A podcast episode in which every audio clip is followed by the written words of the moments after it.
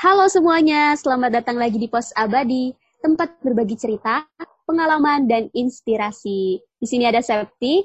Di sini ada Aris di Pos Abadi.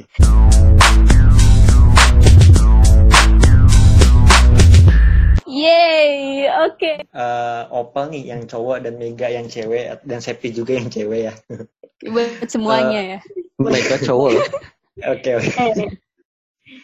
Eh, nih kalian eh, ngerasa nggak sih ada beberapa misalnya kesibukan atau hobi ya cowok itu yang misalnya menyebalkan sekali gitu. Yang menurut lu kayak lu ngapain sih ngelakuin itu gitu nggak penting banget gitu. Yang mungkin kayak itu nggak ngerugiin lu tapi kayak lu ngeliat sebel banget gitu. Ada nggak dari Mega coba? Ada nggak Meg? Punya Eh, cowok yang apa ya? Gue ini sih selfie sih. Cowok kalau cowok foto difotoin masih oke lah. Kalau foto ada cowok kan selfie temen tuh kita ada temen kita ada kan Emang ada ya? sebut lah ya. Tapi Tapi cowok kan cowok. Iya cowok. cowok. ada Oh. temen kita di IG aktif sekali selfie Oh iya, Gue nggak sadar. gue tuh nggak sadar. Ah. Opal tahu nggak Pal? Apa?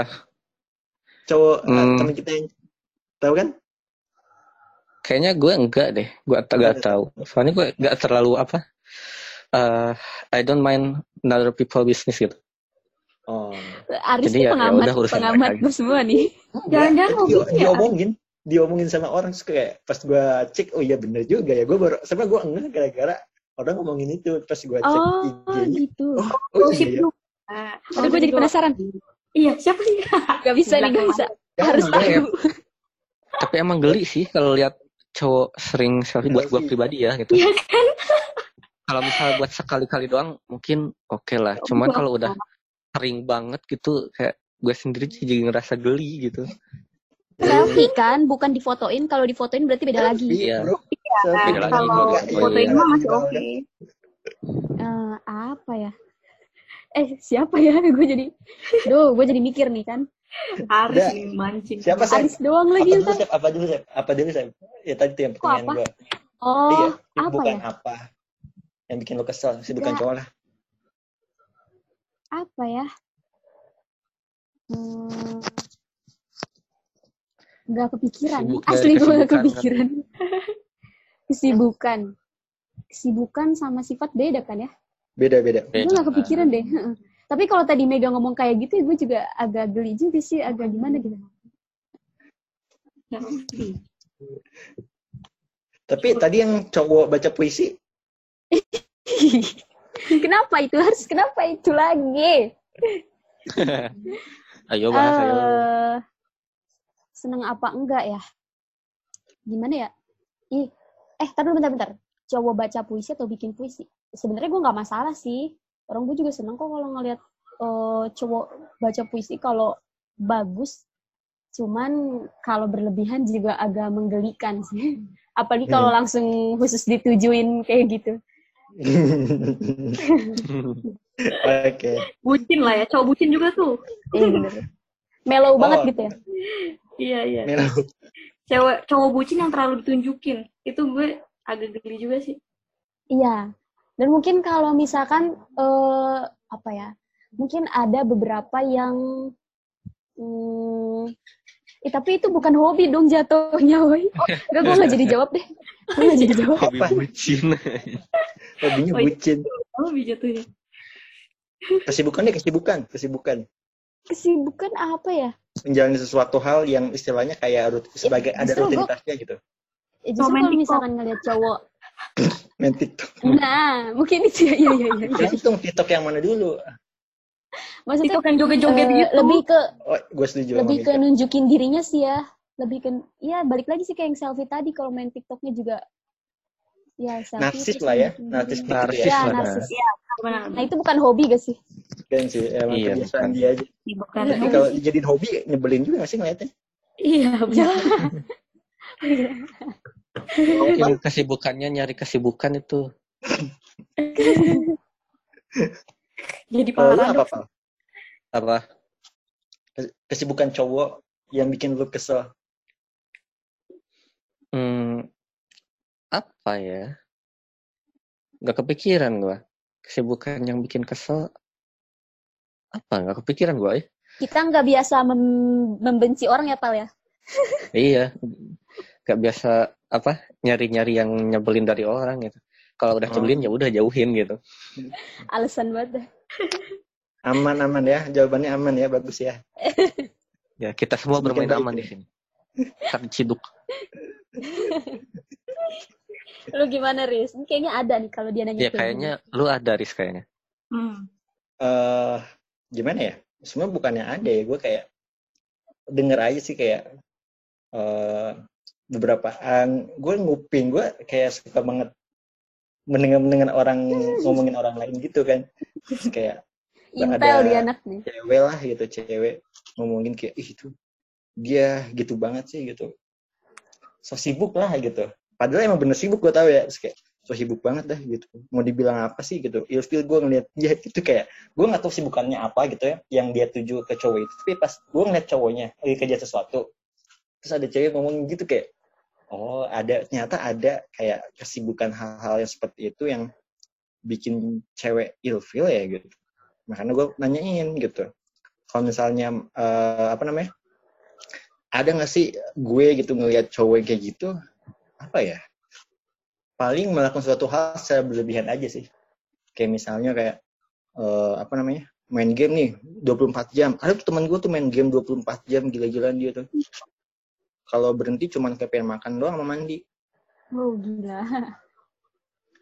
Gila. itu kan kayak liat kayak lu ngapain sih gitu kayak nggak ada yang lain lagi aja kalau gue ya tapi kalau masih batas wajar mah nggak masalah deh Oh. Masih batas aja. kalau kesibukannya tidur gimana itu tuh kebutuhan Pal. tidur di kelas itu Eh, tapi ya tidur tidur asalkan yang lain tidak terganggu nggak masalah sih gue Kesibukan Iya sih, ya. tidur. Tidur di kelas. Aduh, jadi kangen kuliah. eh apa Mega Kangen kuliah. Kangen Oh, mau lagi. Enggak, Nggak enggak kangen sama yang Eh, nggak mau kangen sama lagi. yang gitu S2 S2 Siapa? Gue digosipin sama siapa sih? Kayaknya sama semua orang digosipin. sama yang eh, jangan deh jadi jadi menggosip Jangan. ini Jadi gosip. hentikan hentikan gimana udah, ujung-ujungnya sebel ya. Eh, gue jadi ini deh. Gue jadi tuh? mikir cowok tuh kayak hobi juga nggak sih kayak misalnya nih ada cewek gosip kayak tadi katanya Aris eh, denger-dengar dari cewek gosip gitu. Jadi kayak cewek gosipin cewek ini deket sama cowok ini gitu. Terus kalian tuh jadi ini gak sih kayak eh, ngobrolin Kepo. juga cowok lainnya gitu? Kayak jadi kalau bahan cowok ngobrol. negar cowoknya kalau cowok Iya, ya maksudnya- eh lu deket sama si itu ya gitu Ah, nggak diomongin kayak langsung disamperin orangnya lu deket sama si ini lu ya gitu paling gitu nggak diomongin dari belakang gitu ngomongin di depan iya Jadi kata-kata kalau depan biasanya itu Oh, enggak bedanya ngegrup gitu ya, enggak ngegrup terus dibahas gitu. cewek itu kan. enggak sangat jarang ya kalau ngegrup nih terus si cowok itu kan dipanggil sini lo sini lo sini sini sini gitu kayak. Terus kenapa lo deket sama dia? ditanya-tanya gitu. Paling gitu sih. SMA begitu sih gue Oh. diceng-cengin terus nanti habis habis gitu kayak tiap hari. Sampai semua orang tahu sumpah. Oh, ya PPKU gitu.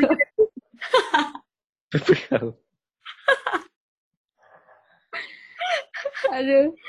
Eh, Aduh, aduh. Tapi gue ini loh baca ada penelitian yang tentang regulasi emosi gitu antara cewek sama cowok. Nah, terus hal-hal yang sering banget bikin si cowok emosi negatif, memicu emosi negatif itu kayak misalkan dia ngalamin penolakan, terus kalah, ngalamin kalahan, atau diabaikan sama orang-orang yang eh, mereka sayang atau yang deket sama mereka gitu. Kalau cewek, kalau cewek juga kayak gitu tapi lebih banyak gitu. Tapi fokusnya itu tadi pas gue baca itu kalau cowok itu lebih ke arah yang tadi yang dia ngalamin penolakan, terus ngalamin kalah.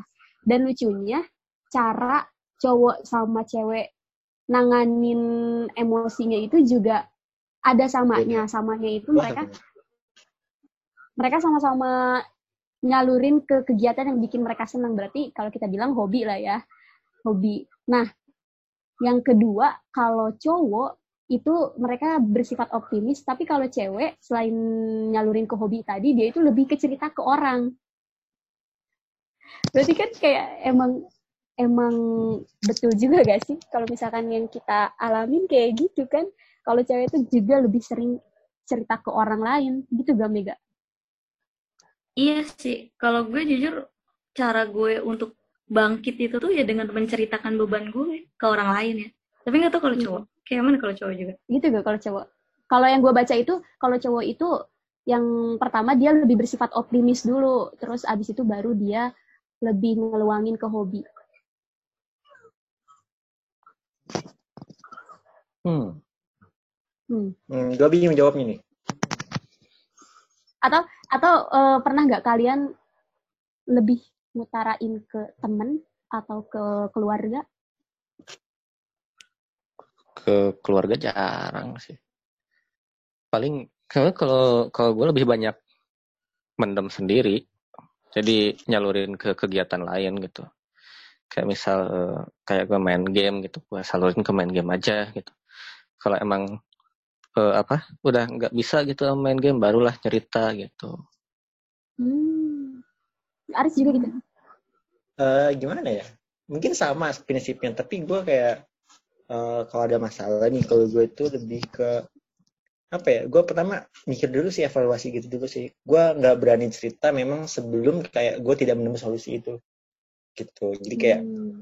sampai saat ini alhamdulillah kayak gue kayak selalu dapat solusi sendiri gitu. Oke, gue harus gini gini gini gini nih gitu. Kayak untuk sampai harus cerita ke orang sampai orang bantuin gue kayak itu belum pernah terjadi dalam hidup gue ya.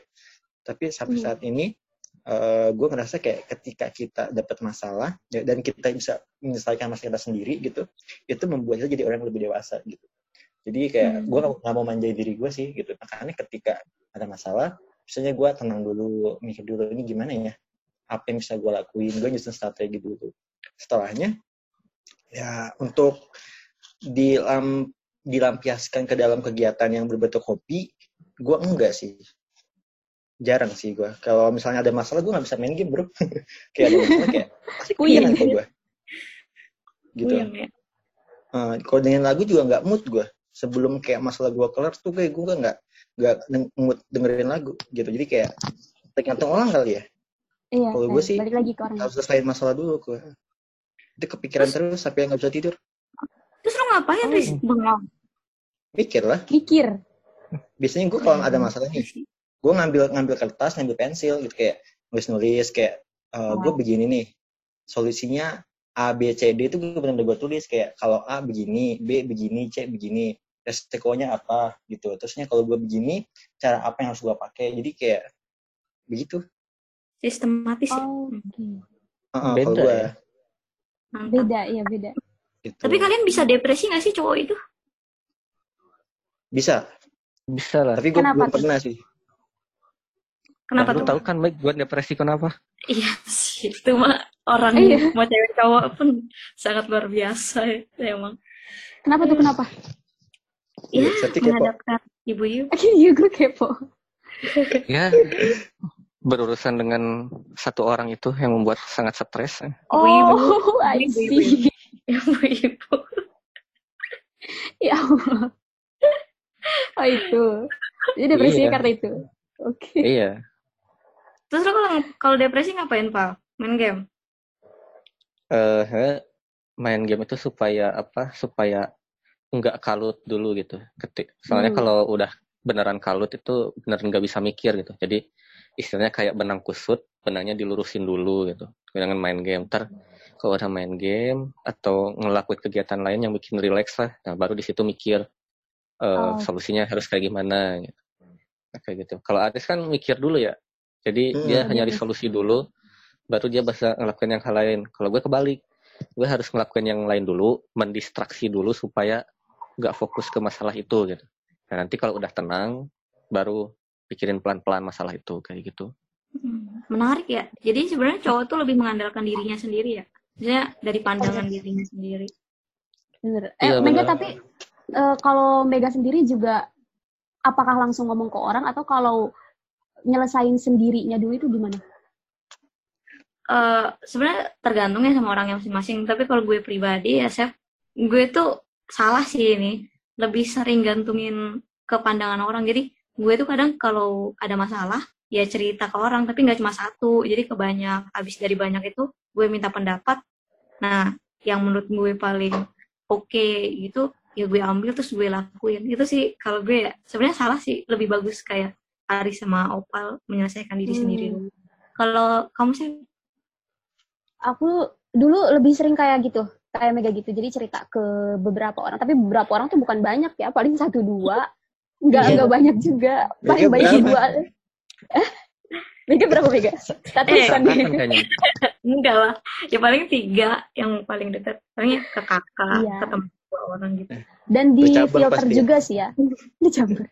di filter juga sih ya di ya di filter. Ya itu dulu dulu gitu banget sih sampai kayak rasanya kayak eh gak bisa ngambil keputusan tanpa bantuan orang gitu. Itu Bener. Dulu sering banget kayak gitu dan kerasa sampai beberapa waktu itu kayaknya nggak nggak bener deh bener-bener malah bikin pusing banget sampai akhirnya eh, ya apalagi ketika sama sih Mek ke kakak juga ketika almarhumah kakak gue udah gak ada itu juga bener-bener nampar gitu loh. Jadi kayak gue harus sendiri kalau ada apa-apa tuh nggak nanya lagi harus bener-bener bisa sepede itu. Akhirnya sekarang-sekarang lebih mulai kayak opal sih kayak opal. Kayak karena kalau ada apa-apa jadi kayaknya lebih enak ditenangin dulu, relax dulu sampai akhirnya bisa mikir dengan tenang kayak gitu. Tapi dulu Hmm. lebih sering kayak yang Mega tadi itu. Parah sih. Dan itu emang eh, walaupun ujung-ujungnya ada solusi, tapi rasanya ketika kita minta nanya ke orang, ke banyak orang, makin pusing asli. Bener sih. Itu Abis makin itu pusing dan Iya. Iya, jadi akhirnya ya sekarang-sekarang lebih ke kayak opal tadi. Tuh. Ini Tapi jarang juga sih. Kenapa? eh gue gitu ya. Iya. Eh, gue sempet denger gini sih kayak gue gue lupa nih siapa yang ngomong ya. Gue pernah denger kayak eh jadi kan orang ini ditanya tentang masalahnya dia gitu. Kenapa lu nggak cerita ke semua orang tentang apa yang terjadi untuk mengklarifikasi eh, yang terjadi sebenarnya masalah apa gitu ya. Terus dia bilang begini, "Eh, gue percaya bahwa ketika kita curhat sama orang dari 100% 70% itu nggak peduli. 30% itu cuman cuman semangatin gitu ya dan eh, 5% orang itu bisa ngebantu kita.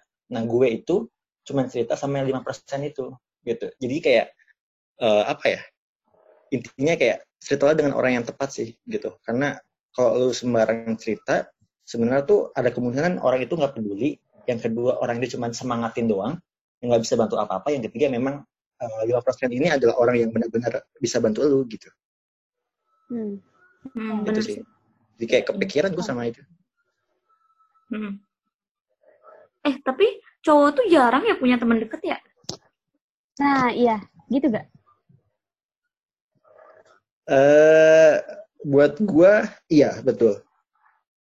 Iya, Hmm. buat Buat gue juga gimana, Pak? iya. Buat gue juga iya, susah banget buat punya teman deket cowok terutama ya. Atau Gitu. sama sam eh, dari dulu sekolah sampai sekarang, kalian pernah punya lingkungan temen yang ke mana-mana bareng, cerita sama mereka gitu gak? Kayak itu cewek Sampai banget. sekarang. Sampai iya, sekarang. geng. Kalau nggak ada sampai sekarang, mungkin paling lama berapa lama?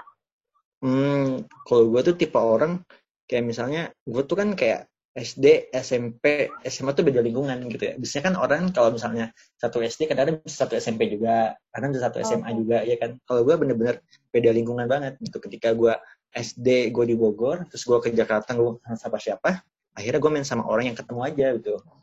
Dan ketika orang ini gak ketemu, terus gue eh, pindah sekolah lagi nih SMA gitu ya, maka putus tuh gue main sama mereka nanti SMA ketemu orang lagi main lagi nanti pas gue kuliah di Bogor lagi gue kan gak ada temen tuh ke sini ya. Gue temen gue cuma dua orang cuma satu orang doang gitu yang ikut ke IPB kan. Jadi nggak ada temen yang terus lagi. Jadi kayak eh, setiap periode sekolah putus gue jadi kayak nggak punya temen dekat sedekat-dekat banget gitu sih. Paling reunian doang ya kalau misalnya datang datang selebihnya kayak untuk curhat lagi ke teman SMA untuk sekarang ya kayak nggak ada sih gue Opal Gitu. gimana Opal?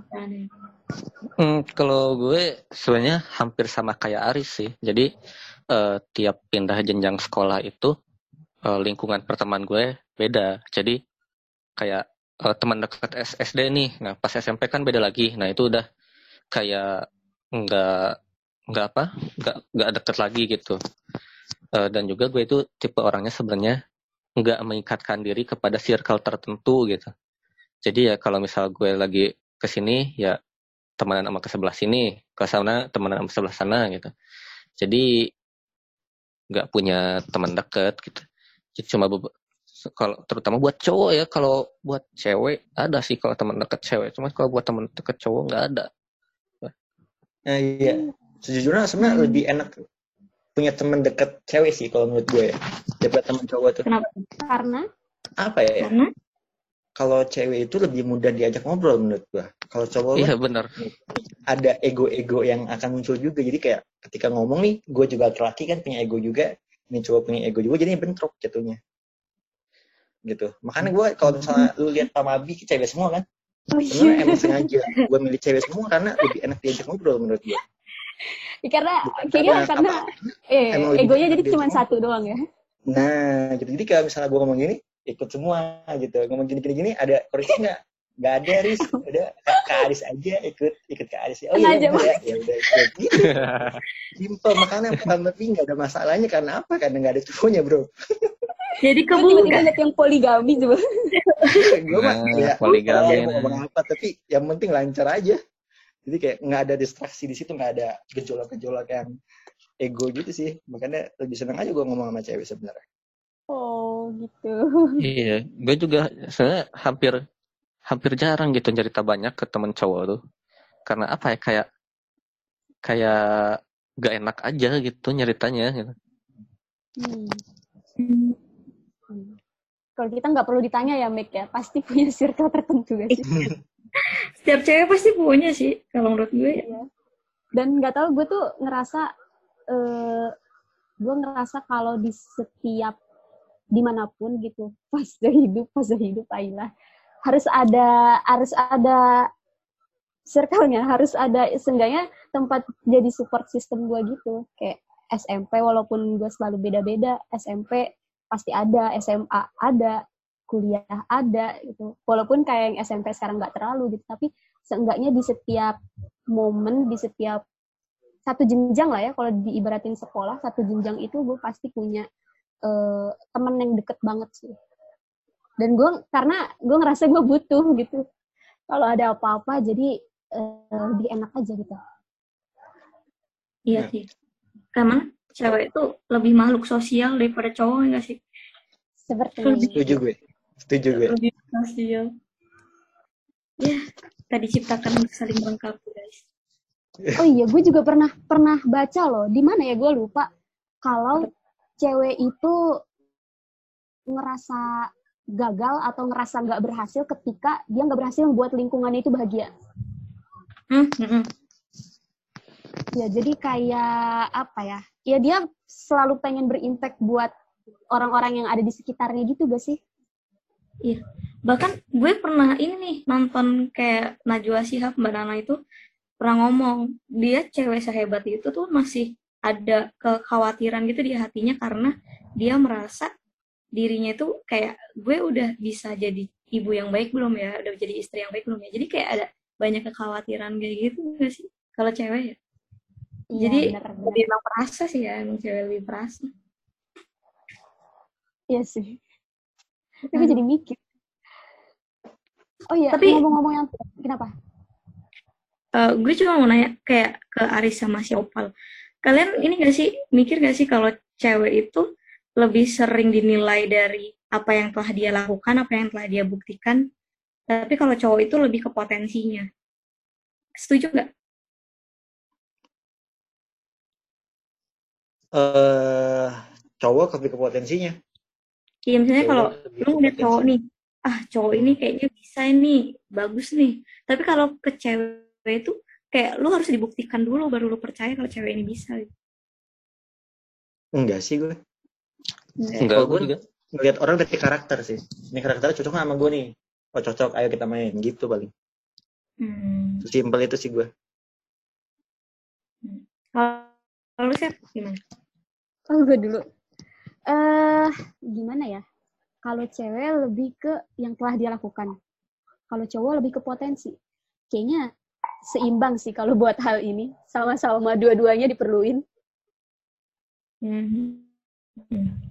Tapi gue pernah gue deng- gitu. pernah dengar sebuah apa ya dari buku dari buku buku itu tentang ngomong tentang samurai gitu.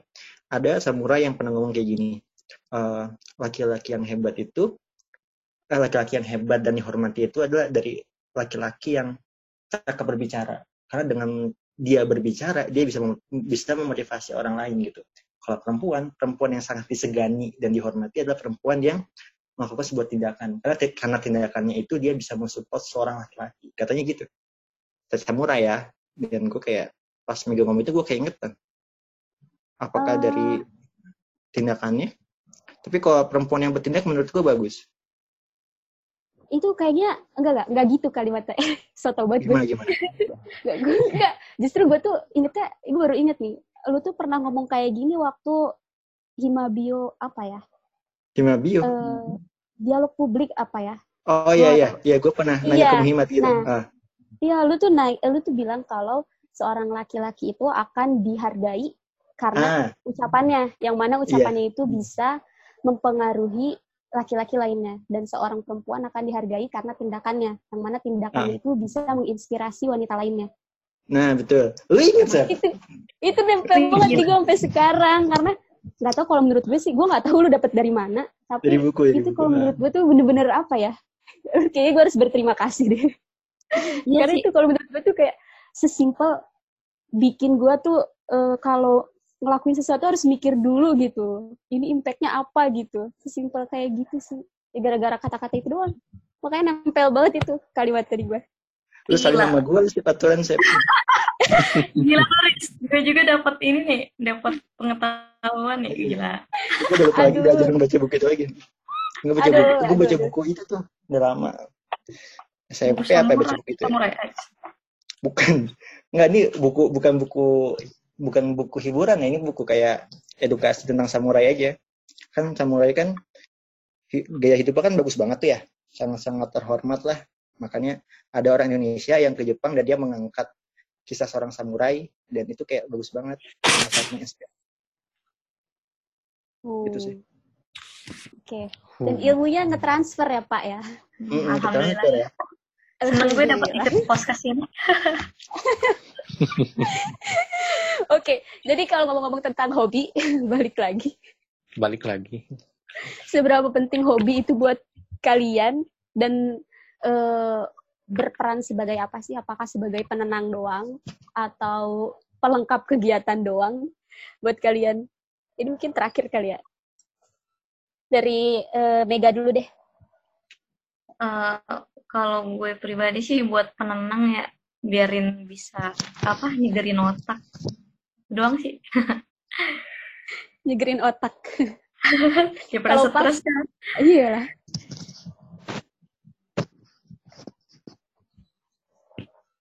Kalau Opal gimana? Buat Opal? Hobi ya. Eh kalau hobi buat buat gue sih apa ya? Hmm, sepelengkap gitu yang eh membumbui apa kehidupan kita gitu. Jadi ibaratnya bebek kalau kita kita nggak punya hobi itu ibarat bebek tanpa huruf B gitu. Jadi apa tuh? Oke, Jadi itu. Fatal ya itu ya. Kalau huruf B itu bisa fatal banget. ya. Fatal ya. Iya. Beda makna. Oke. Kalau buat Aris gimana? Kalau buat gue eh, apa ya? Hobi itu sebenarnya bagian dari diri gue sih gitu. Dan gue ngerasa kayak ketika kita memberikan attention yang lebih terhadap hobi, maka hobi itu akan memberikan feedback positif ke kita sih. Hmm, Jadi benar. kayak bagian dari diri gue juga sebenarnya. Tuh gue kebentuk gara hobi juga sebenarnya. Benar, Itu sih. benar. Oke. Oke. Eh, eh, mau Konsep closing ini. statement deh. Oh iya, Eh, gue jawab juga ya. Kalau buat gue, hobi itu kebutuhan gue juga sih. Jadi kebutuhan. Karena salah satu yang bikin ngerasa tenang, ya sendiri ngelakuin hobi gitu. Jadi bikin senang, bikin tenang, ya makanya jadi kebutuhan gitu. Hmm, mantap. Menarik, menarik. Closing closing, ayo kita kasih closing statement dari dosen tamu. Amin. Amin ya ampun. Dosen tamu yang yang yang cowok dulu deh, Opa dulu. gue dulu. Oke. Jadi apa kesibukan dan hobi ya? Hmm, kalau dari gue, eh, apa pun hobinya, apa pun kesibukannya, yang penting itu apa dapat memberikan sesuatu hal yang positif kepada kita gitu. Jangan hobi yang mendatangkan sesuatu yang negatif kepada kita. Nah, gitu aja. Gak tau kepikiran apa lagi. Oke, Mantap. ada Mega. gue nih, kalau menurut gue itu hobi, kesibukan itu adalah bagian yang membentuk karakter dan eh, sudut pandang orang itu ya. Asa apa ya? Emang iya? Gak bisa. Emang iya? Emang iya, gue sih menurutnya kayak gitu kalau misalnya hobi lu nyuri kan lu juga bakal terbentuk habits buat nyuri Mana ada orang hobi nyuri. eh ada klepton Ah, gue Oh, itu iya. Itu kan gua. penyakit. aduh ngomong apa sih udah gue nggak tahu Udah kebanyakan ketawa dari tadi ya, ya ampun. Aris pakai mancing Iseng mau aja gue. statement juga kayaknya. Tadi kayaknya gue udah deh. Kayaknya gue tadi closing statement, makanya gue ngomong begitu. Ketika kita Oh, iya apa tuh memberikan attention yang lebih sekali terhadap lagi deh Sekali lagi, Sekali lagi. lagi. aja. Sekali Ya, lagi. kalau, kalau kita memberikan attention yang lebih terhadap hobi kita, maka kita akan dapat feedback positif dari hobi itu sendiri. Gitu. Udah, itu Hmm, aja. Mantap. Eh, gue 11 12 tuh sebenarnya maksudnya ngeles Oh, ya. Kenapa ya? Tampol deh ya. Ya gue cuma mau bilang gue takut bikin podcast ini jadi salah satu hobi baru. oh iya sih tapi seru banget sih gue jadi julid penasaran jatuhnya. Jatuhnya Ya. julid bukan podcast. Hobinya julid. Oh iya, Ji. Aduh. kapan-kapan kalian bikin sesi dong gimana terbentuknya ini keren sih menurut gue gue ngeapresiasi banget kalian apalagi Septi Aris ya Kenapa? Gimana terbentuknya ini? Oh, Ya, maksudnya Terbentuknya podcast ini kali. Ah, kenapa gitu kok bisa kepikiran terus tuh gue gue tertarik tuh buat tahu gitu terus filosofinya apa ya pandangan kalian apa gitu. kapan-kapan Ya, buat ya tinggal satu menit. Oh ya udah, oke. Gue closing dulu aja ya. Oke. Sorry Iya, ya. thank you buat Mega sama Opal. Thank you banget. Pokoknya ini podcast yang kita ngobrol tabrak-tabrakan, nggak tahu bakal kedengeran apa enggak. Tapi thank you banget udah mau join lagi buat dua episode. Oke, jangan lupa nanti like postingan kita juga ya di post.abadi Instagramnya. Terus share juga kalau kalian kalian juga boleh ngirim tulisan atau apa pun yang bisa dibawain di sini ke email postabadi.podcast@gmail.com. Udah kita pamit dulu. Bye bye. Bye-bye. Yo.